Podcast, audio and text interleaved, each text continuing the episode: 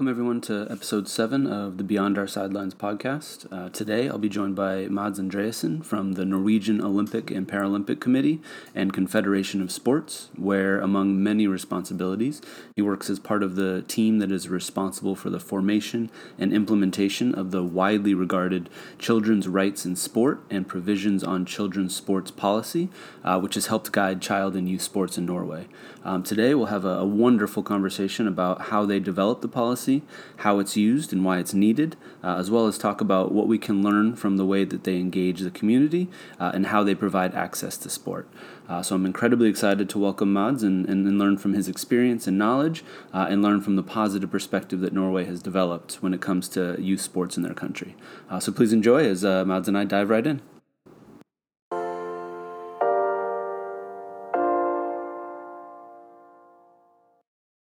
So Mads, it's a it's a pleasure to have you on, on the podcast, and I, I really appreciate you taking the time to, to kind of sit down and chat with me. And um, I'm really excited to learn uh, about you and your work, and, and hear more about kind of youth sports in, in Norway and the model um, that that you all have adopted, and um, you know really for, for my audience and for audiences here to be able to kind of learn from from what you all are doing. Um, so to kind of start, I'd love if you you know ha- could just introduce yourself a little bit, and you know what is your role at the at the Norwegian Sports Confederation? What what is the thing that you're you're involved with? Yeah. Uh, well, my name is uh, Mads Andreasen. Uh, I'm head of something called uh, Sport. Uh, uh, oh, what would I call it? activity development, probably. Um, head of the activity development department. Uh, working with children in youth sport, uh, inclusion, uh, also sport for people with disabilities, what we in Norway call parasports, mm-hmm. and also a lot of around the, the ethical and the social sides of, of sports. Um, the Norwegian Olympic and Paralympic Committee and Confederation of Sports is, is a organization compiled by all those three, uh, which means we we have to fill a lot of different roles, uh, all from from children's sports starting off, but up to elite level and everything in between. Uh, we also have the Olympic and Paralympic and Special Olympic uh, part of, uh, of sport uh, included in the same organization uh, here in Norway. Yeah. So you're, uh, you're, so you're saying that you're you're busy. well, of course, I'm, I'm not responsible for everything, no. but the strength about it is being one organization is especially working politically and trying also to put a framework on how how sports should be built, uh, as we're going to talk about today, from from children's sport to elite sport. You can have uh, common guidelines that includes all sport in Norway, and and not have everybody work on their own or develop in their own ways, but, but try to to compile and find out what's the be- best way of taking care of our children and youth, especially. Wonderful, yeah, and so I'm really excited to to dive in, and so a big part of that is the the the children's rights in sport and provisions on children's sports. Um, so how how did that come? About? What is that, and what how did it come about? Um, I know it was it was uh, implemented or developed in, in 2007, I believe, and then revised uh, s- somewhat recently. Um, but what is that, and how'd that come about? Yeah, I can give you a, a brief history. Uh, they go back way further than that as well. Uh, in 1976, actually, we got the first guidelines for children's sport. Uh, they were uh, going up to the age of 16 years old. Uh, and the reason we, we see there why they put them into place was to to try and and stop over ambitious parents uh, organizing their children in a way that harmed the children right uh, uh, they saw that the, the, children's sport in itself had an had its own intrinsic intrinsic value and the most important part of it was that children could enjoy taking part in activity there and then and not with a future target of being elite athletes. Uh, the challenge with uh, these guidelines was that they were actually that they were guidelines, uh, which meant that very few were following them, and they were kind of a, like a "be careful" poster mm-hmm. Uh, more than uh, rules and provisions. So. In 1987, we got the first provisions of uh, children's sports, and the, the provisions are a way of organizing there, there are actually rules on how uh, we organize children's sport. How far can you travel to compete? At what time do you start with result lists? Uh, at one uh, rankings? What what time do you start with uh, international competitions? How should there be given prizes, for example? Uh, and in a way that it's it's uh, it's built just like in school. You start in first grade. You start at the lowest level of the stairs, and then you develop and have a natural development from there uh, up to youth sport. So don't start from day one with just saying we organize it in just the same way as we do with the adult sport, uh, and think that that's suitable for children. They have to learn sport. They have to learn how to. Um, uh, how to refer to other children. What does it mean to have a coach? Right. Uh, what does it mean that the coach tells us something we should do? How do you socialize and how do you interact with the other children? What does it mean to stand in a queue? Uh, what does it mean to do drills? Uh, how do you compete? What what kind of rules uh, comes into when you're starting to compete? And you have to develop this at, at the maturity level of the children and make sure that the children are in center of how you develop it. Right. Uh, so that's why the, the provisions came along. Uh, and they were sort of a help of trying to build on what was a, a traditional Norwegian model of organizing children's sport, where you do uh, winter sports in winter, summer sports in summer, and you can do several sports at the same time. Uh, you do it in different environments. Some are outside, some are inside a sport facility, uh, and you try to, to develop that. But it was also, of course, a rational that saw that we can't organize a, uh, a children's sport uh, uh, in a way that means we're losing out a lot of children. Uh, because what you saw was that if you specialize early, you also get uh, they, they, quit early. Right. Uh, they saw that early specialization was uh, demanding a lot of resources in coaches, in paid coaches, for example, in how many training hours you have. And all this wasn't suitable of the way we were organizing children's sport and suitable of the resources you had. So there were several reasons for organizing it in a way. You know, so it came out of a need. It came out of, of something that, that the country was seeing and saying this. We need to do it differently. The, I mean, the value of how we want to organize children's sport, and, and I wouldn't say that this can suit in all in all countries. And we're very careful when we travel around talking about this because you have to understand it in a cultural context. Right. It doesn't fit in everywhere uh, you have to kind of find a way that suits the country you're in or the culture you're in or the sport you're in even uh, to see what kind of values you can pull out of this but for us it was necessary and i think it, it was built on the way i mean children are looked upon in society here uh, where we also in schools for example you don't have grades until your youth mm-hmm. Uh, you don't have talent classes You schools for everybody and you try to kind of make sure that everybody is included.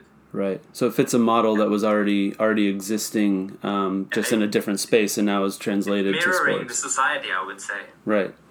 Yeah, I mean that's that's an important point I think because um, and that's one of the things that I've read and I've heard um, a conversation around you know can this type of policy be implemented somewhere like in the U.S. Um, and I think it's important to understand that the the context and the you know the cultures are different. Uh, you know the size of the country is different. There's a lot of different factors that go into you know implementing a, a very specific policy on on children's sports that would be similar to what Norway does, but um, as I think what we'll get into later. But like you know, there's lessons to be learned from from what you all are doing. Um, but I think the, the, the basic premise of, of kind of the, the children's right in sports is to to make sports available for all kids, right? And the and, and the goal of sports in general, as we're as kids are progressing through their their development, um, is to have fun. Um, and, and kids develop, and I think you you you alluded to it, but kids develop at different le- different levels. Like not all kids develop the same different rates. Um, so what you're doing for uh, an 18 year old you know needs to be different than what you're doing for an, 8 year old and uh, what an adult is doing is not necessarily going to be a positive thing for for for a child. Um, but I read that over 90% of youth in Norway play organized sports. Um, yeah if that's a correct number, which is which is amazing, um, that means that the majority of kids are accessing the physical benefits of sports that we know that everyone kind of understands.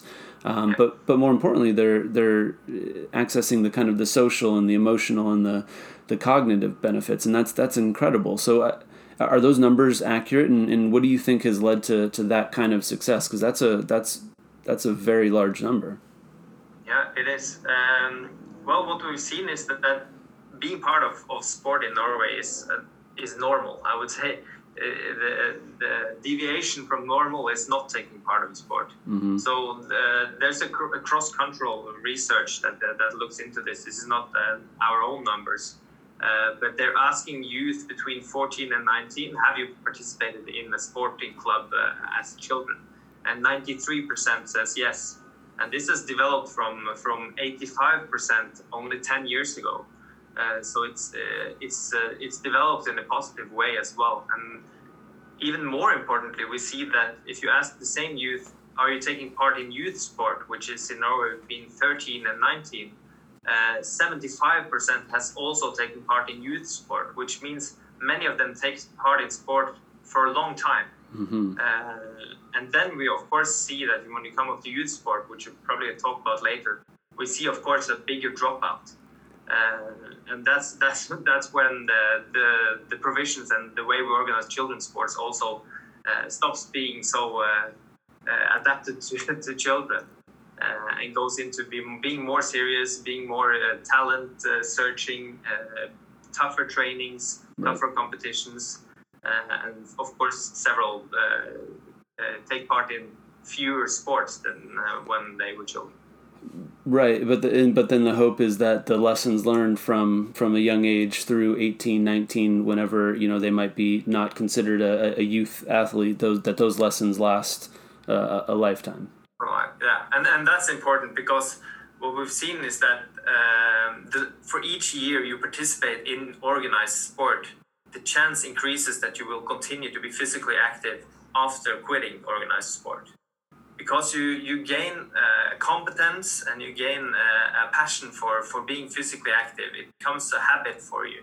So so if you if you learn cross country skiing technique for 15 years uh, it's a very high chance you'll continue to do cross country skiing after you quit organized sport. So in in in in the eyes of public health uh, government the most important perspective is to try and keep them in organized sports as long as possible because it increases their uh, competence and, and value of being physically active also after they quit organized sport. Right. Yeah. Exactly. I mean, I, I know personally, I uh, almost everything that I all lessons that I've learned are the things that I, I think are, are core parts of of of m- myself. A lot of them I learned through playing sports in, in some fashion, whether it was communication or you know how to work with, with teammates or um, you know the the being able to manage my time um, but then also building that foundation of uh, a healthy lifestyle and building kind of physical activity and uh, into you know my daily my daily life and that has continued through through adulthood um, and I think you're that's exactly correct. It's building that foundation and uh, making sure kids understand the the value of of being um, you know physically active. Um, and, and, so, do you think so? In the in the policy, I know um, you know it's it's no game scores. You know, standings uh, or player rankings are are not permitted to be published for kids under a certain age. I think it's eleven. Um, hmm. and there's no national championships uh, for kids under 13. Um, I know you said it mirrors kind of the uh, other elements of, of Norwegian society, but when specifically for sports, why why what have you found the benefit of of that kind of system? Because um, it definitely differs uh, from what we do here in the U.S. Um, in most countries, probably. right? Uh, well, the main target of is is trying to make it less serious to make it playful, to make it uh, less stressful, to make uh, uh, to try and avoid talent identification, for example. Because if you remove results and the coach stops focusing on the result but start fo- focusing on uh, each player's development, then all players can play. Uh, you don't start selecting groups that are selected on, on talent. Uh, you keep the social network for example, this is very common to be kind of your school class together. For example, all the boys or all the girls in the same team in the school class. And it, it kind of enhances uh, that social network as well uh, than starting to, to divide them after talent. Um, Uh, but I think I think the most important part of it is letting children being children, and not thinking that we have to make uh, children's sport equal to an adult sport, because children interact in different ways, and it, this doesn't uh, it doesn't have anything to do with with uh, uh, children avoiding competing, because children compete in everything, Everything. every day, everywhere. I Mhm. mean, my kids are uh, three and six. They compete who gets to the car, who eats the candy first. They measure who gets more more candy. right, right. Uh, I mean, they compete in everything, and they will do that when they play together as well. But immediately when it starts being important for adults, what the result is, it adds on a different factor, which means adults are seeing me, or parents are thinking that I'm more valuable or less valuable. The coach is seeing me as a good player or a bad player. It, it brings on all different uh, things that affects the affects the motivation and it affects the seriousness in the children's uh, sporting uh, experience. And what we want is that for them to be playful. We want them to try new things. We want them to try things they don't know how to do. Right. And if you're always looking for talents, they will always seek the most safe uh, possibilities. You will see the best players that are always praised for being talents. They will they will always try to avoid uh, uh, breaching with that image. hmm So they won't take on harder challenges. They will do the easy challenge where they can show off their skills. They will maybe uh, challenge uh, the, the weakest players because they know they can win. I mean, they will never ta- take on new challenges as well. So there's so many reasons that we see in research as well that it doesn't make sense to organize uh, children's sport in a so competitive way. Uh, so trying to, to let children be children, organizing it in a way that they can learn safely each step of what it means to be take part in sport, what it makes the, to, to take part in, in the competitions, and how you interact with the others that are doing your sport uh, is a way of kind of structuring that, I would say. Yeah, absolutely. Letting kids be kids, man. That's like that's such an important thing, and and it's that easy. I mean, that's that's usually the discussion you get into when you get into a sport club, and and uh, I wouldn't say that these provisions and rights comes without resistance because we will always experience people that want to take their children at the age of six, very probably, go to China to compete. hmm Uh, I mean, you will always get those parents. But if you try to structure it, what do you think your kid's uh, motivation is for doing sport?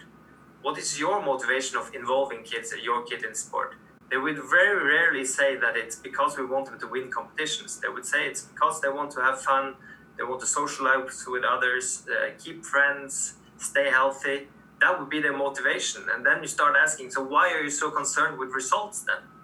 Uh, right. and that's when you try to get people to, to kind of understand okay why let's let's see from the kid's side put the kid in the in uh, focus in in middle and and see what do you think will be best for the kid. Not for the club not for elite sport uh, not for the nation in the future but for that kid right now right here. What do you think is best for them And and uh, I mean, we see we've seen a, a recent uh, uh, Olympic uh, games. Like that hasn't um, precluded uh, Norway from being successful on an elite stage on a on a really high level. Um, have you found have you found kind of through that this system of, of focusing on the, the you know the kids having a say in what they do, but not focusing on the competitiveness of it all um, and just letting kids be kids. Have you found resistance to, to that within Norway from, or, or has there really been high buy-in to this idea of like we're gonna have this system that focuses on the on the kids and, and letting them develop in, in the way that uh, naturally happens? we will always find resistance and you would think the resistance is big because those are the ones with the loudest voices hmm Uh, those are the ones that say, I have a talented kid. Why shouldn't uh, he wants to do it? Why shouldn't it be allowed for me to travel around him doing tennis matches all over the world at 10? He wants it. I want it. He wants to be the best in the world.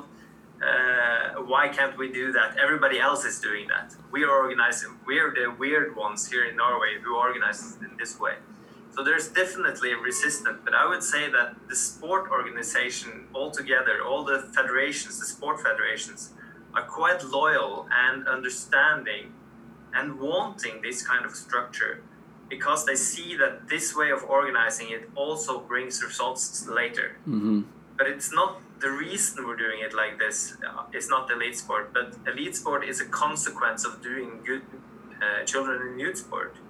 And and uh, you asked the question in the email here around uh, where where our former general secretary said we, we, we don't have a we can't afford to lose any kids on the way. Mm-hmm. And there's several reasons to that, of course, and and later elite sport is one of those reasonings as, as well because we know that uh, if we only keep talents, they have no one to compete with. Uh, we know the social aspect. When their friends start stops uh, stops playing, we know that the chances that they continue is is uh, is less likely. Mm-hmm. Uh, we see that you can't identify these talents at the age of 9 10 11 and say this is the one going to be the hugest talent in the future this is the future Mats Zuccarello uh, because those those kids don't they don't develop they don't pop up until maybe they're 15 16 and we know that they've worked hardest because they've always been the smallest i mean Zuccarello is one of those uh, those kids he's always been talented but he was a small hockey player. Who would think he would get go, get to the NHL? Uh, but but by being kind of the small hockey player, he, he struggled his way. He worked harder. He was very motivated, and then later become a talent and, and a good athlete. So Right. that that uncertainty, and we, we can't guess who's going to be the next uh, best cross country skier, for example. Right. It's very hard. So we see that in several, especially of course, uh, it differs between sports, but especially in these sports where you can combine with several sports. For example, uh, cross country ski.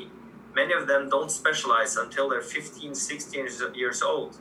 Uh, they would be probably playing football or doing something else besides. Uh, and that kind of both does well for their physical development because they're less uh, affected by injuries and, and such. But we also see it very help, helpful and healthy for their motivation because many of youth quit because it gets too serious, it's too um, uh, monologue, know what you say, but it's too uh, monotone. Right. Right. Uh, It gets- it's the same thing all the time. thing every day. You're meeting at the same facility. You're doing the same exercises over and over and over again, and at one point you get tired of it. Right. Absolutely. So, do you guys find then that that there's more, um, you know, through the implementation of this policy, there's more sport, uh, th- there's more diverse participation in sports versus specializing. You find that to be to be true. Yeah, it does, and we see that several takes take part in sport both uh, when they're children, uh, but also when uh, when they're youth and when it starts to specialize. But this is something we have to constantly work on because we have to to to inform clubs, inform coaches, inform parents that it's okay and it's even uh, it's even uh, wishful to, to let the youth choose themselves if they want to participate in two sports, let's not put up barriers that say you can only part- if you want to be a hockey player, you have to come to every hockey practice all year round. You can't do anything else. It kills motivation, and and we take away. I mean, it's voluntary to take part in sports, and it's also very voluntary to quit. Right. So so the less they get to kind of control and decide over their own sport, the less likely it is that they continue. Right, and and uh, you know, as you said, like you know, a, a, a, a child who is eight years old, you know, uh, who is being told you know, maybe by parents or by by whatever, um, hey, this is your sport, this is what you're going to play. You know, they're they're eight years old. How can they? How can we know that? How can they? How can they know that as as as children?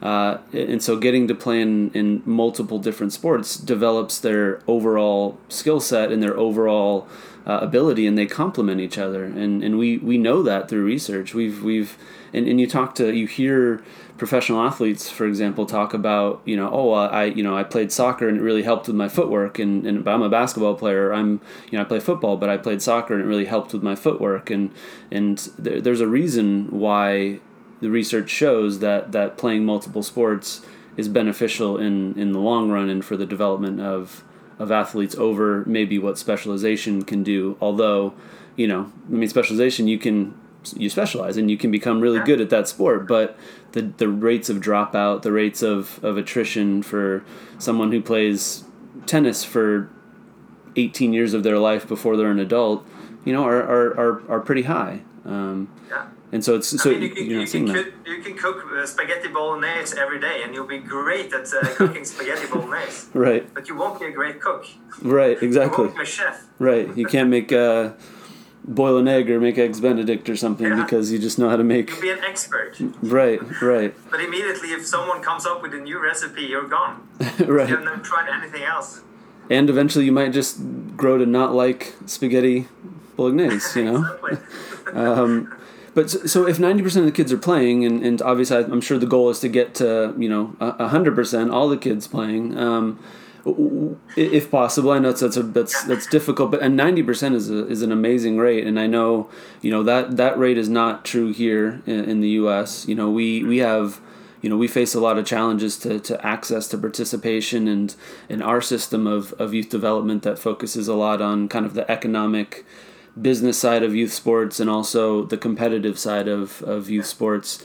Uh, it creates a lot of gaps in participation and makes it so that not all kids have access to sports. Um, but it also then creates a scenario where a lot of kids drop out by the time they're they're 13 years old. I mean, I think 60 70% of kids by the time they're 13 years old are no longer playing sports um, and that's problematic as we've as we've talked about for their long-term development or just as their human development um, what are the the dropout like what are the rates of of kids not playing in, in norway through you know this kind of policy and system Yeah. Um, well, what uh, what I start?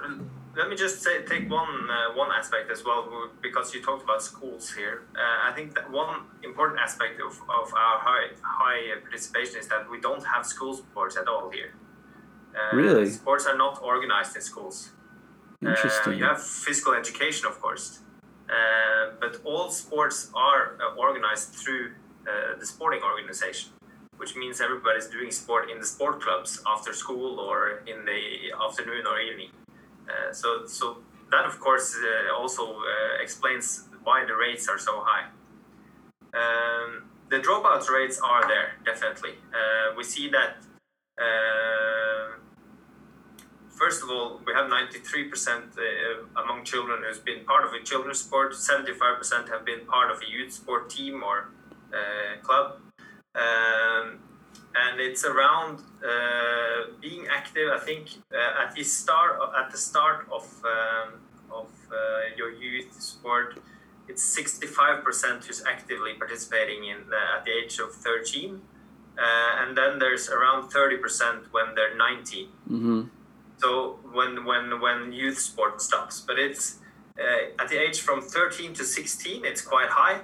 Uh, but when you come up to uh, what you call is high school, from 17 to 19, right uh, that's when we see a biggest the biggest dropout rate, and then they come back when they're becoming adults again. But we see that when when uh, the academic uh, focus uh, kicks in, uh, and also uh, a lot of them. I mean, when you become 17 to 19, most of those who play sports are on their way either into kind of uh, pre-elite sport, uh, at least the sport where you have to put a lot of effort and a lot of time in to, to just keep up mm-hmm. um, we see a lot of dropouts, uh, definitely. And do you? I mean, do you have you guys? Has there been research or been um, you know information as to what is exactly causing that dropout? You know, maybe aside from from transitioning to maybe uh, an, an Yeah. elite sport or to academics or something else. Yeah, uh, um, I would, we divide it into two categories. Uh, there's dropouts and burnouts. Mm-hmm. Uh, the dropouts are those that that choose to do something else. Uh, I mean, they become youth. They've probably been doing sports since they were uh, at least six. Many of them maybe four. Uh, so they've been doing the activity for a long time, and they might find other interests, which is of course impossible for us involved in sport to believe. Mm-hmm. Uh, but they might gain other interests. It could be getting boyfriends, girlfriends, uh, making more time at school, uh, finding other activities that are not within sport. And, and that part of, of, of dropout is kind of explainable and acceptable. Right. The other part of it is the burnout part, which means they're either not finding an activity who's adapted for their interest, for example, they don't want to use, uh, they, they don't want to practice five times a week. They only want to practice one time a week, or they want to compete at the lower level. Mm-hmm. Uh, that's a typical dropout. Uh, their friends are quitting. Uh, we see that um, uh, when they specialize early, especially injuries, of course. Um, there could be financial reasons and all these reasons within the burnout category is problematic because that says something about that the, the, the sport organized in the sport clubs is not good enough. Mm-hmm. There should at least be a choice of participating if you want to. We, we don't want the dropout that is caused by lack of uh, activity, right? Uh, so to speak. But it is much more difficult, and this is where our probably one of our main focuses is: is how do we keep those who just want to be part of it, to say it easy, just for fun I mean, elite athletes want to have fun as well, but those that not necessarily want to compete, they want to train less. But we see that it's much more difficult, for example, to get parents to uh, volunteer as coaches, right? To help organize the activity. It's harder to get into sport facilities, who's a, of course, limited uh, asset. Right. Uh, it's uh, more difficult with equipment. It can be more costly because it become youth. There's several of uh, several reasons where we see why they drop out. And, and it's much more uh, difficult but important to keep this group. But this is a, where we don't really, I, I wouldn't say we have a good solution. Right. Uh, so work in progress. way too big. Right, right. It's a big. I mean, that's. A, I mean, that the, that recreational sport side, which is, yeah. which in, in in in all honesty, I think you know we we know around the world, the percentage of of um, young athletes who become professional athletes or elite athletes are are it's a very small percentage. And and so the the majority of of athletes um, you know are going to be fall into that kind of more recreational category or that especially as they get to adults you know they're just they're they're falling into adulthood and they're working and and you know doing other things. And so sports are now a recreational or a, or a, a hobby but you know hopefully the lessons that they learned through youth carry carry over. And so that recreational side is really really important but also as you said you know it's a challenge. And so um, are there things that you guys are you're starting to do and starting to think about to try and try and reach that segment of the population that is looking for more recreational opportunities? Yeah absolutely. Uh, there's a lot of different initiatives uh, and, and ways of organizing it. Let's take the swimming federation for example. Uh, competitive swimming uh, needs if you're going to do competitive swimming first of all you're doing swimming a couple of times a day every day you have a lot of training just to to be part of it so to speak. So what the swimming federation has done they've put together a, kind of a youth concept where you do uh, swimming diving uh, water polo and uh, what's the last synchronized swimming so to speak.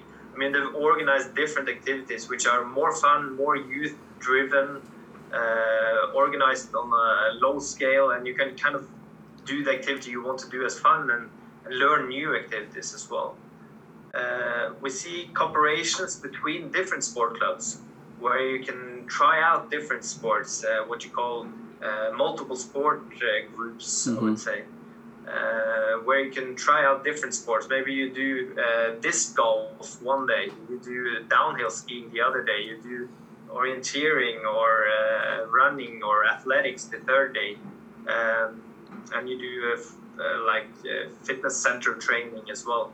So there's a lot of sport clubs that are trying to come up with concepts to keep youth uh, in the activity. But I think an important part of it as well, and what's probably a bit underrated when we look at how many is quitting the activity, is that we worked really hard to keep youth as, as coaches, as leaders, as volunteers as well, mm-hmm. and try to keep them within the organization. Uh, and if they don't necessarily participate in competitions, uh, they will probably still be active in the sport club. Right. Okay. So yeah, keep them in the pipeline and keep them involved and yeah. keep them engaged. Yeah, that makes a. I mean, that makes future volunteers, the future leaders, the future parents of children coming afterwards. Right. So being building an alliance with uh, with parents in the area of the sport club is, is really important. Right. Yeah, and we and we know and we know that kids who kids who play sports who then become parents are, are more likely to have their kids exactly. play sports. Um, yeah.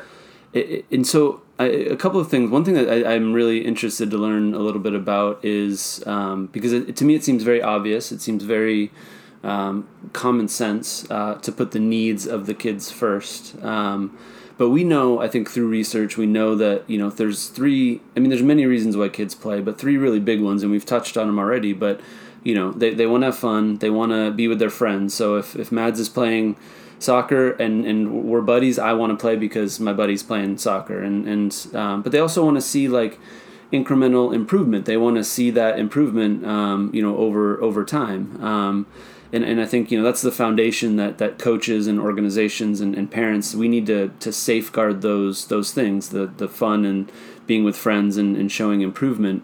Um, I think that, that last part is, is so important just to, to quickly go in on the, on, into that. Because I think we uh, sometimes underestimate those that we think they don't want to compete or they don't want to be high level athletes. And then we think well they can just organize themselves then. They don't need a coach or they don't need but the motivation lies within trying new things and becoming better is an important motivation for everybody, right. no matter what level you're at. Even at the recreational level, you, you want to get more fit or you want to do a longer running distance or do your running track a bit quicker than the last time. You always want to improve. And that's a high motivation of trying to keep them in activity. Oh, absolutely, and, and I, you know, I coach, I coach myself, and and uh, you know, I coach a lot of soccer here in the U.S. and and you know, seeing a, a young athlete um, improve on a skill, even if it's a small skill, whether it's you know using their left foot, you know, and, and they oh I you know I, I couldn't do this ball skill, uh, but then seeing them progress and be able to improve on that skill, like you can see the excitement and the enjoyment that that they, they the, the kids have when they are able to to see that improvement, even if it's small or if it's a, a large improvement over time um, it, it's a really important thing um, and it's motivational right? I, I, keep improving. I want to keep doing it. Um, but so, so how do you ensure that the, the, the different organizations that, that uh, adhere to this policy and the coaches and uh, parents and all that you know how do you ensure that they are putting the needs of the child first? Because uh, you talked you touched on it but it's it's a parental engagement and involvement in, in their kids' lives, you know, is it's a big factor in in youth sports. And so, how do you make sure that in Norway, kids are put first and they have a, a ownership over their own athletic experience? Well, that that brings us on to kind of the, strategic way uh, mm-hmm. of looking at it, and and for us as an umbrella organization, we receive government funding according to the vision of Sport for All, which means uh, we have to put policies and we also have to put uh, how we divide money out to the organization in a way that um, it promotes this kind of thinking. And it also uh, what would you say? It, you get a not a prize but you get uh, um, i'm looking for a word uh, well, there, there are incentives that makes you want to organize your sport in this way. Okay. So uh, every year we're, we're, just going into it right now. We have uh, an hour-long meeting with uh, with every single federation where we sit down with the federation and we look at how do you organize children and youth sport, para sports, and inclusion.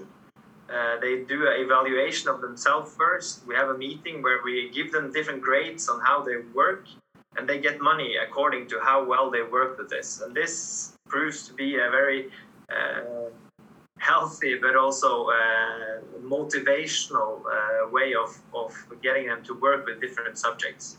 And then we use the rest of the year to, to help them. How do you do this? How do you organize this? How can you reorganize your competition activities? Uh, for example, we had a sit down with the Dancing Federation they were organized in a way that when couples danced together in adult sports, you send out one and one couple. The, the, the, judges sit on the side and see, okay, and then you at the at one point you sit down. Uh, no, you end up with winners, mm-hmm. uh, which gets the dance longest and uh, right, uh, be, be very visible. That's the way we organize dan- ballroom dancing among adults. And if you put that on kids, what kind of effect, effect does that give? It gives the fact that uh, well the couple that went out first knows that everybody else is better than them Mm-hmm. They don't get any feedback on, on how they did themselves. They just know that everybody else is best. So it's according to who else is dancing, uh, how well you do in the competition. The best couple gets more attention, they get more dancing, more experience because they stay on the floor.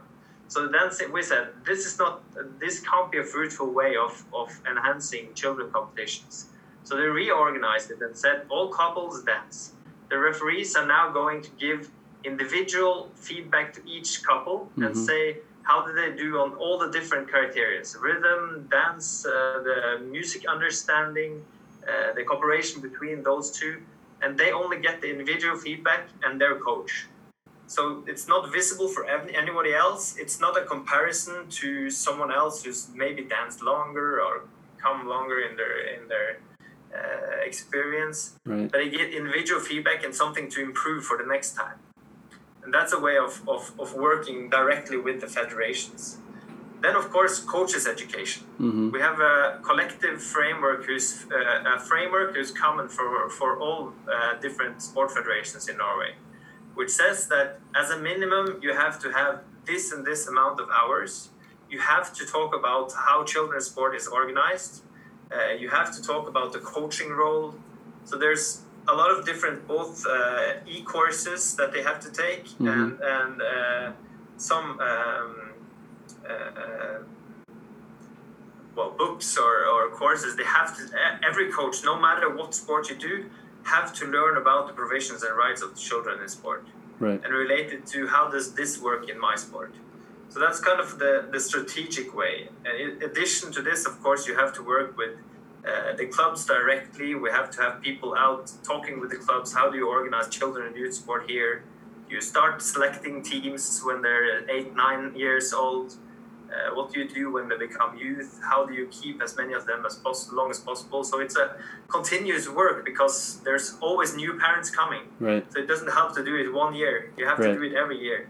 Right, right, right. And and then there's some uniformity though the, among the sports and the coaches and the organizations because they they're all following a, a similar philosophy. Um, yeah. And do, do the kids have input? You know, is there opportunities for the kids to say like, this is the kind of experience I would like? Um, is that is that a part of the, the process as well? Yeah, and that, that kind of brings us up to we haven't talked so much about the rights because the rights are something different than the provisions. The provisions are rules, while the, the rights of sport for the children is based on the UN Convention of the Rights of the Child. Mm-hmm. Uh, and it says something about mastery, it says something about friendship, it says something about how we should organize the activity so that the children are put in front. And and one of the most important things of that is that they are supposed to have influence on their own activity. It doesn't mean that you leave the exercise for the children to do it, but maybe you let them select one exercise. Maybe you you you start with the practice uh, in the beginning. You start with ask them what they want to do today, and at the end you say what was the most fun event today. What mm. should we do next time?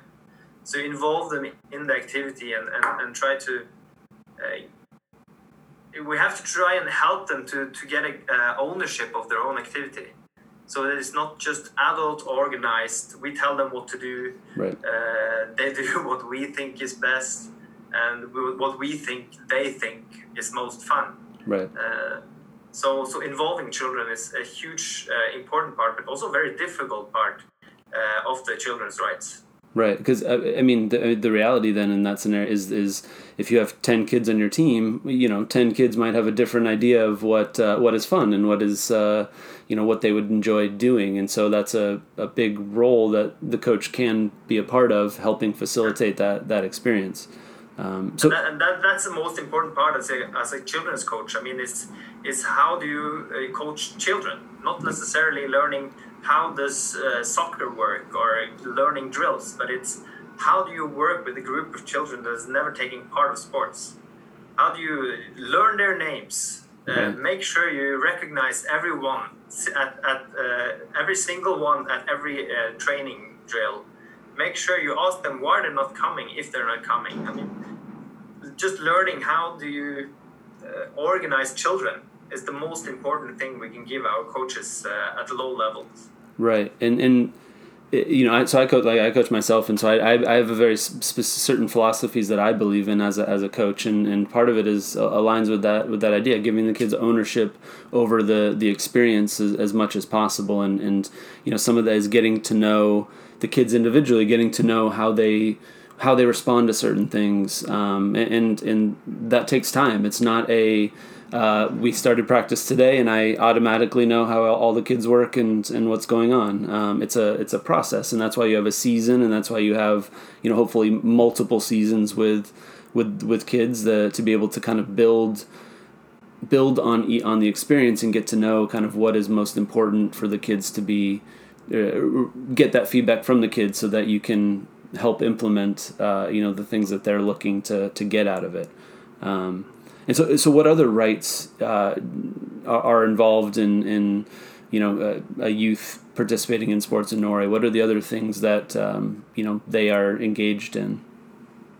Uh, are we now talking youth or children? Uh, just we are dividing it. You know what? That's a good. You know, actually, that, that might have been a good thing to to make a dis, uh, to distinguish yeah. earlier because I think maybe what I consider to be youth or child is probably very is different than what, what you might consider to be yeah. youth and child. Um, children in, in our context is below the age of up to the age of 12 and from 13 to 19 uh, or yeah when you become a teenager, you're a you're a youth. Gotcha. Okay. Uh, yeah.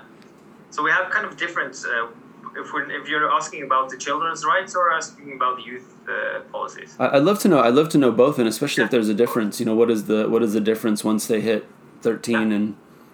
Exactly. So let's start with the with the children's rights. Uh, the children's rights is is as I said concerned about how we provide a safe and good environment for the children to take part in sports with a focus on children being in, being children centered.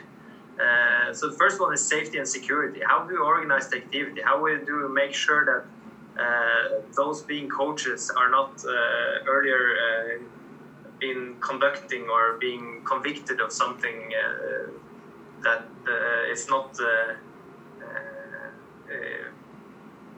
well, they shouldn't be co- kids coaches to say this. Right. Friendship and well-being is another right which means uh, we should put together training groups that emphasizes on, on, on friends being together and not starting early talent identification. Mm-hmm. Uh, based on children's needs, it would be, means we should organize the, at their level of maturity and their level of physical and mental uh, development. Making sure that everybody masters activities. You have to give different uh, challenges for different levels of, of kids. If you've if you're uh, advanced, you have, you need you also need to get more advanced uh, challenges than you do if you're a beginner. Mm-hmm. How do we influence? Uh, how do we make sure they can influence sport, for example? Um, how do we make sure that they can still take part if they don't want to take part in competitions? Some kids don't want to compete. They're still fully members of, of, of the sport team, and it's okay that they come to practice and also something that's recently or not recently but the, the last year has been very important is that we try to make sure that it's not your family's income that decides if you can take part in sport or not. Because we've seen that the costs connected to, to participating in sports has increased. Right. Uh, as long as someone has money to buy better equipment or go on further travels this kind of develops a culture that makes well the, the price level for everybody to go up. Right. So that, that's that's around the, the children's uh, rights. When we come up to youth sport, we have less, uh, what I say, rules or conventions that we can uh, directly say that this is breaching with the, the rights or the uh, the guidelines of youth sport. Because we have guidelines for youth sport, but what they uh, specifically say something about is that we want everybody to take part in the activity and they should have a, a choice of their own. Do I participate in several sports or one sport? Do I participate to become an elite athlete or do I do recreational sports? So it's mm-hmm. uh, it kind of states that there should be place for everyone in the sport clubs. It shouldn't be sport clubs that are only for elite level. Or you could of course have that, but then someone else, uh, some other clubs would would take care part of, of mass sport. Right. And the second part of it is that they should have a high influence on how uh, the club sport club should organize youth sport which means they should, uh, when you we're talking now the age of 13 to 19, the, the team should uh, decide do we want to play in first division or second division? Do we want to go to these competitions or not? Do we want to train three times a week or five times a week? Right. Uh, and, and, and involving them in their own activity. And the third part of youth sport is to involve them in several roles, as I said earlier, as coaches, as referees, as leaders, as volunteers, Mm-hmm. and trying to uh, keep them within the activity and, and using those as, as resources. So the youth uh, policy is a bit different uh, organized than, than we have on children. Right. Yeah, I mean, so as as a young as a young child, you know, you're you're building, uh, you're creating an environment that is conducive and safe for, to be able to participate, and it's creating an environment where it's it's fun, and they're building that foundation of joy and love for for playing not just one, but hopefully multiple sports and just multiple different activities. And then as they get older, they have a little bit more choice and can can make a determination into I you know I want to play recreationally or I want to you know focus on on one sport or I want to focus on uh, you know an elite level and playing at a higher level and they have a little bit you know increased ownership on to the decisions that are made. I mean that's a natural you know progression as as you develop. I mean it's non sports related. That's a similar type of trajectory you would have as a, a when you're growing up anyway you know the older you get the more more decisions and more choice that you can kind of have uh, in the process of, of your own experience. Um, so that's great. I mean that's that that that makes a, a lot of sense. And um, I, I would say it, it differs in, in in in a lot of different ways um, to our youth system here. I mean i think we have a, lot of similar tenets in that we want to also, of course, create a, a really positive environment. We want to create a safe space, and we want um, you know access to, to, to be there for, for all kids. But we you know we face a lot of challenges in, in access to, to be able to play, and uh, you know we face a lot of you know challenges of um, you know that system our, our system is really focused on competition and, and the economics of it all um, so I would I would ask you of, of how how does access work in, in Norway? So like if I'm a child, for example, or you know once I get to be a youth, you know what is can anyone access sports? Is it available for, for everybody? I know obviously the participation rate, participation rates are high, but it you know what is the cost for someone to be able to participate? What's the barriers to to entry if there's if there's any? Because we, we have I think economics is a big part of our youth development system. So what does that look like in in Norway? it would be easy if I could generalize, uh, but it's kind of, course. difficult as well uh, because there will always be some sports that uh, require higher costs. For example, connecting with the equipment. If you do alpine skiing or if you do horseback riding, there will be different barriers than, than in other sports, of course, because you need the equipment. But at the same time, we try to figure ways to go around it because you might uh, you might borrow a horse, so to speak, or you might uh, get used equipment or reuse equipment within the sport club. And a lot of sport clubs are focusing on that to try and keep costs as low as possible. Right. But I would say that generally, I mean, 90% of our sport clubs are voluntarily run. So the entry fee of getting into a sport club is relatively low Mhm. uh, for everybody.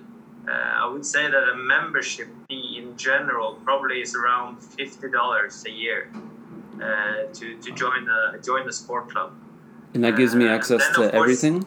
That gives me like access to games and coaching and and Yes, I would say that, that that's the entry costs. Right. Uh, uh, but then, if you if you just want to take sport, and now we're talking youth sport, of course, and, and in children's sports, it's of course cheaper Mhm. uh, to to get in. Uh, because we don't have, uh, it, it's not until you become youth you usually have paid coaches, for example. And uh, in many municipalities, it's free of charge for sport clubs to borrow facilities hmm which means that they don't necessarily have a lot of costs, but immediately they start building a more professional uh, or way way of organizing it. We want to take part in a competition that's far away. We want to go on training camps to Austria. Uh, we want to have paid coaches. Uh, Right. Immediately, then the cost starts going up. of course. So I think I think when you look at the youth sport, we had actually research done on this last year.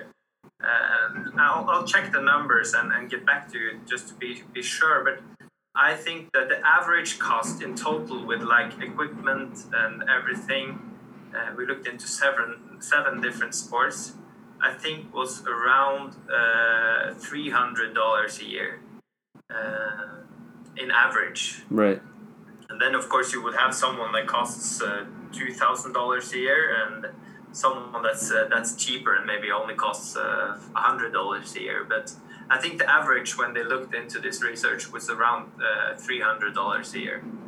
Well, Uh, you know, I mean, I I know for, for you being in the system and being in, in Norway and experiencing that, that might feel different to, to you. But for me to hear those numbers of this is what it might cost, and of course with variations for equipment and other things, but like to hear that for a, a youth to participate or a child to participate in sports is is that is the cost for them to participate. To me, that's a a number that is much more manageable and, and one that doesn't it isn't always the case here, um, and that's one of our big challenges is the the, the, the cost of entry and, and the way that our system is sometimes set up um, can be prohibitively expensive for, for, for many families, and uh, which means you know it becomes a, a a burden on the family on the parents but also then on the kids. And and you know it takes away from some of that enjoyment and some of that that that passion that that comes from from playing because there's this financial aspect to to sports and so it, it sounds like you, you in Norway that that's a big consideration is cost and you know how to make sure that it's to reduce those costs. It's, Right. it's very important. I would say very many sport clubs are great at, at uh, just doing this discreetly. I would say. Mhm. I mean, they know what uh, which kids this this accounts for, and of course, the general. Uh, we have, of course, low low poverty in Norway. Where there's uh, around ten percent of the children that grows up in families with uh, what you call it long term low income Mhm. uh, which is relative to the income in general in the in the country you're in.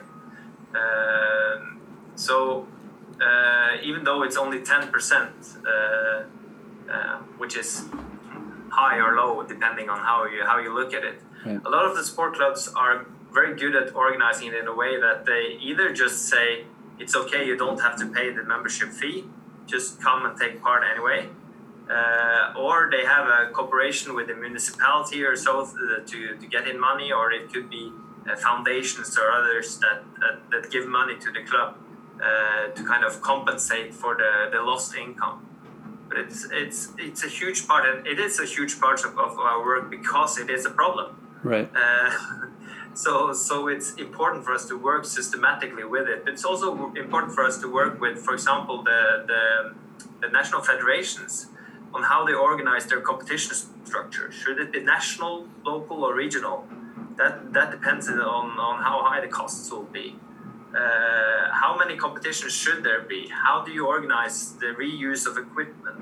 Mhm. How do you organize uh, coaching education? Is it costly for the clubs or is it free, free for the clubs? So there's uh, so many factors that contribute to either high costs or low costs. right And just being kind of aware of it is, is the most important part of it. Right, and understanding that it's something that needs to be addressed. Yeah. Yeah, exactly. And it sounds like there's a lot of cooperation amongst organizations and clubs and, and groups.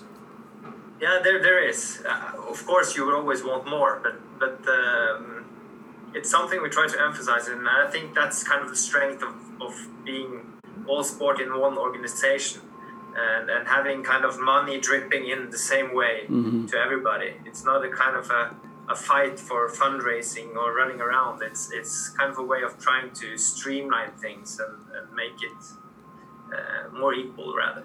Right, right. And and the, the I have a couple of just quick quick questions to, to, to finish up. But um, tho- those um, those those youth that fall and those families that fall uh, under that that ten percent category that you that you mentioned is have you found that access and participation um, within that group is is the same as um, as those that fall out of that category?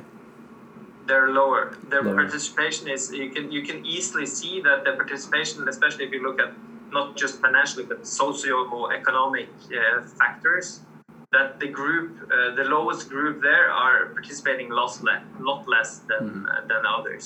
And that's why it's so important for us to work with it. And some of it is, of course, uh, connected to that low uh, socioeconomic status goes uh, in heritage. Mm-hmm. I mean, if your parents are unemployed and have low education, it's very uh, and maybe bad health as well. It's very common that the next generation will have that as well. So breaching that pattern is very important. And we see that sport has a very specific role in getting them into a sport club might help them uh, breach that pattern because they will they will uh, be part of a bigger network. Uh, they will uh, they will uh, master something. I mean, they'll learn something mm-hmm. that will kind of give them a belief in themselves and and their way forward. So that's why, of course, it's important for us in the organization, but also very important at government level right. that we do as much as possible to include the, those that fall. So, so there, there's a cons- right, right, and so so there is a concerted effort to to make sure that that in, that sports are accessible for everybody, and, and that there aren't those barriers to to join. Very specific projects going directly out, uh, in addition to sport clubs trying to to handle it themselves as well.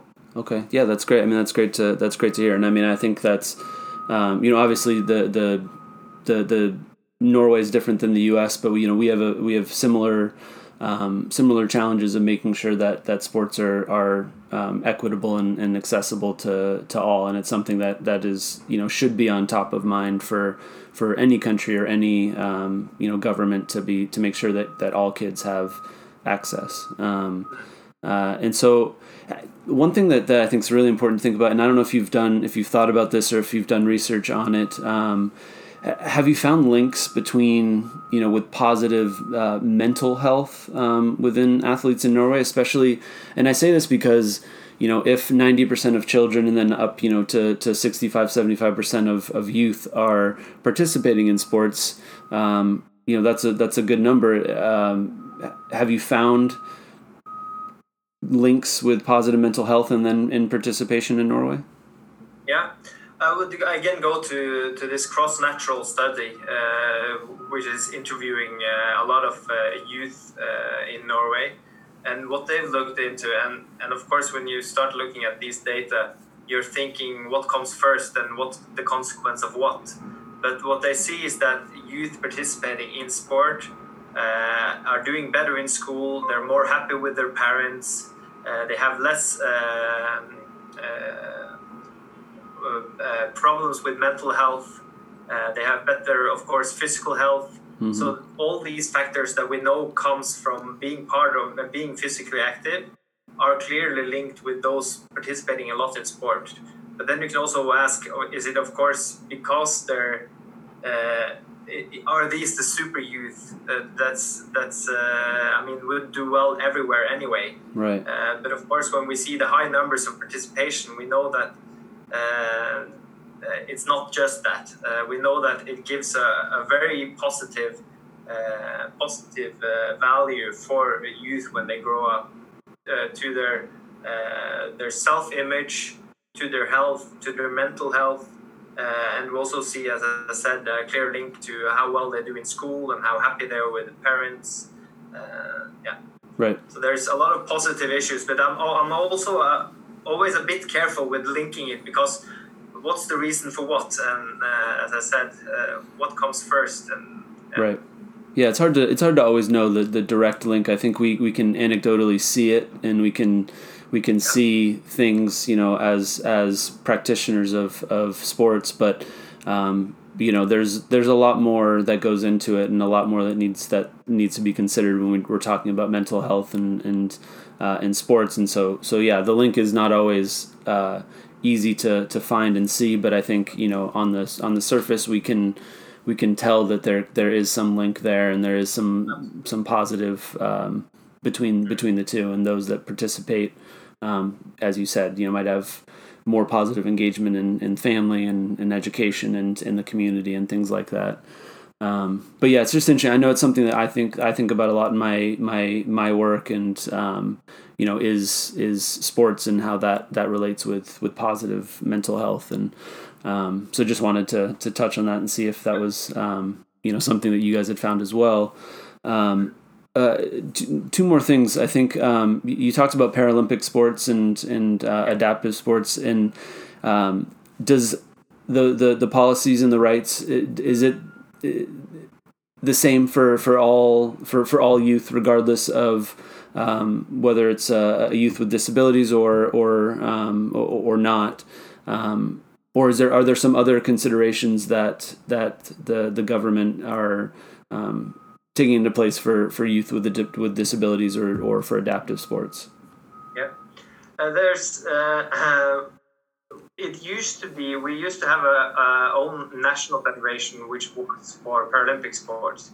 It's kind of the what was it called the Norwegian Sports Organization for the disabled. Mm-hmm. Uh, in 2007, or it was a process that led up to 2007.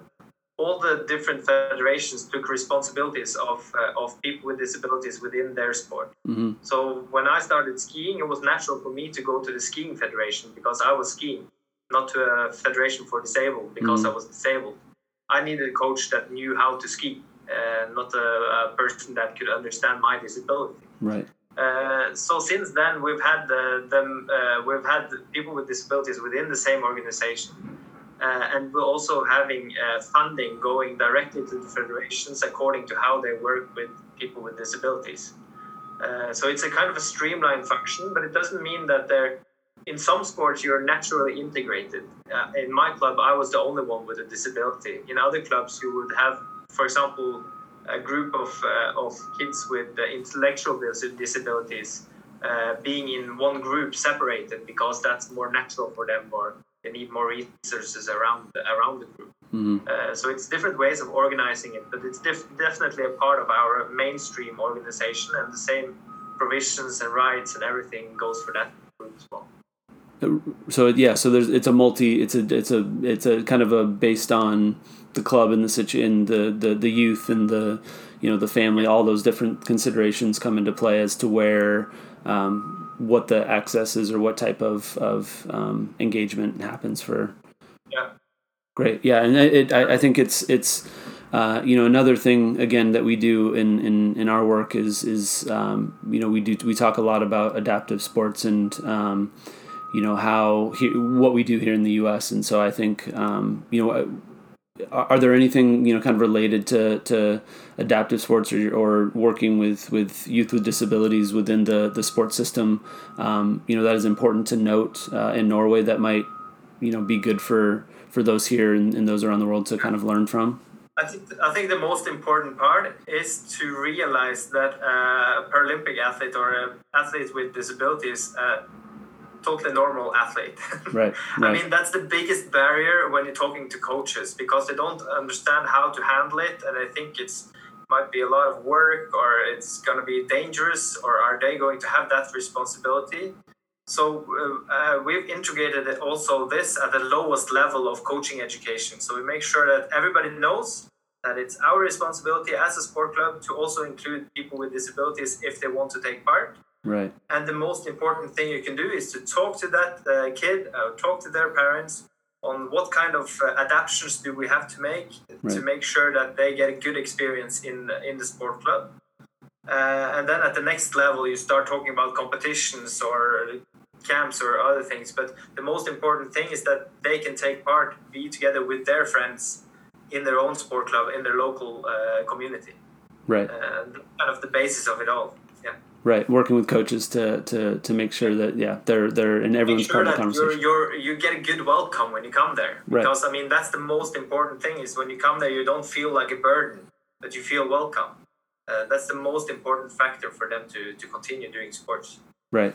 Yeah, that's great. I mean, that's great to that's great to hear. I think that's uh, um, you know really really wonderful to to make sure that all kids feel included and and uh, are it's an inclusive process and of of playing sports and that's that's so great um, so helpful for the other kids as well. I mean, to, absolutely. to see that the different, uh, and, and, and also when you come come later in your life, I mean, understanding that people with disabilities can take part in work as in the same way. I mean, they, they fall out of all different kinds of, of uh, arenas uh, and, and just normalizing it uh, right. is a big part that's a, a role that sport can play.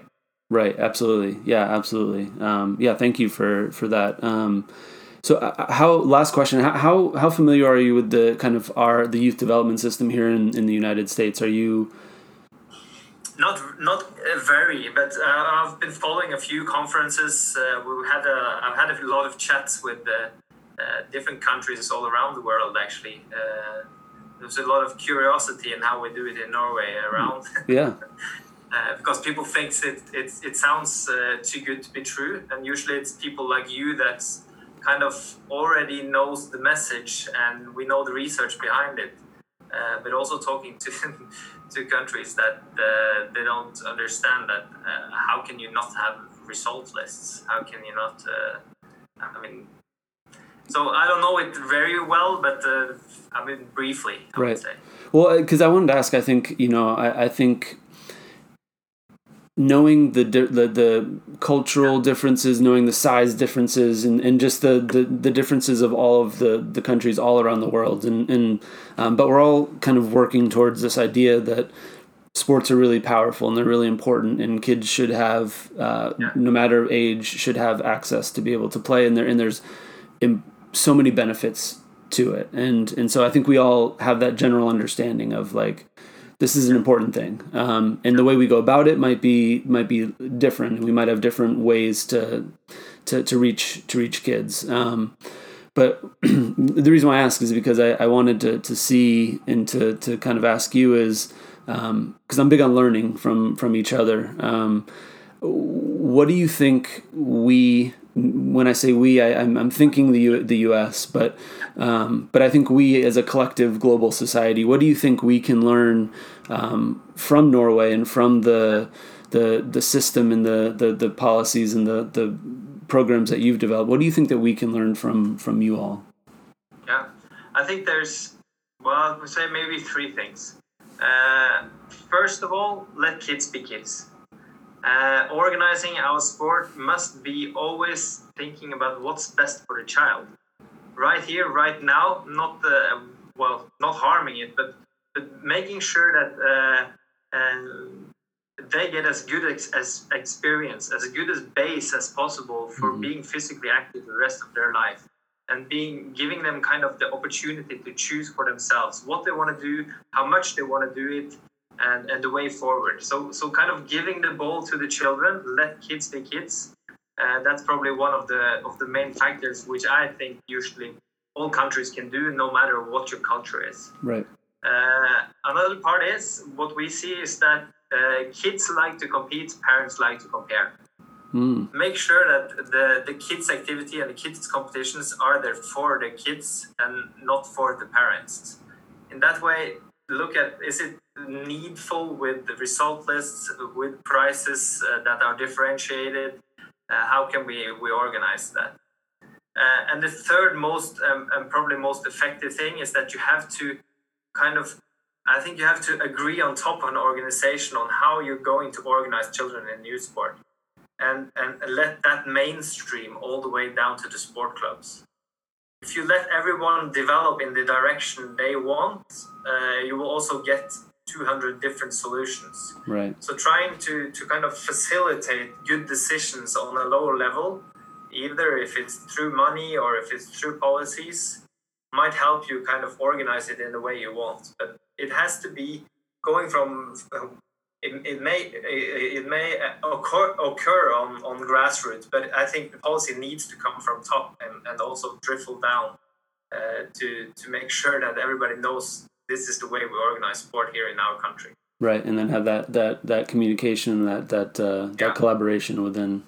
And I know that's the biggest difficulty in many countries because there are 10,000 different organizations. Some of them are funded on physical health, others are doing sport activities.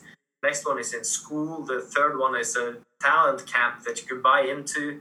Uh, so right. it's it's a huge and massive uh, um, challenge, but I would say that as like the main sports structure, that should be the responsibility of helping uh, helping the rest of the sports. Right. Yeah. I mean, I'm I'm I'm with you. I think that's one of the things one of the things that we have to think about a lot here in the U.S. We have we have different organizations doing different things, and there's benefits to that. And then um, you know, but we also have so many different organizations, and we have community programs, we have uh, school school teams, we have club teams, we have you know all of these traveling teams, we have recreational teams, we have all of these different and they all do things a little bit differently, and they all do things. Um, you know, they have different philosophies and different ideas, and there's uh, you know there's benefits to that, um, of course. But there's also you know as you're saying like there's there's benefit to to having uh, kind of a uniform philosophy and policy of of of how we reach children and youth. Um, and so I think and there is I have a huge there. belief also in, in using role models for Mm, that. right. Use uh, elite athletes that has succeeded in this.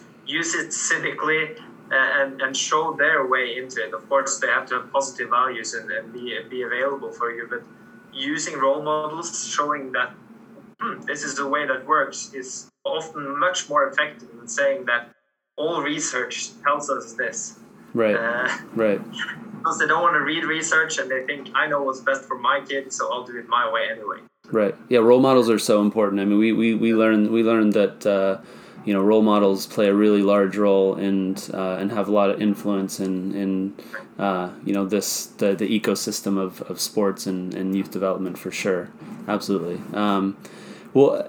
I, I've loved hearing more. I wish I would honestly wish we could could sit and, and chat for, for, for much longer. Um, but uh, I'm really appreciative of, of your time and um, you know getting to, to hear what you're doing and, and what what's happening in Norway and getting to learn from from kind of your methods and, and methodologies. And um, I I really um, am appreciative of of a your time but also you know just the the, the fact that that um, the focus is on getting kids to to have access and be able to, to participate and play sports and giving them ownership over over that experience. I think that's that's really wonderful and that that that phrase you know letting kids be kids. I think that's so so true and so powerful. So I just uh, thank you for, for taking the time and for, for joining me. I, I really I loved loved the, the, the time and I, I hope we can can obviously continue the conversation um, you know in the future.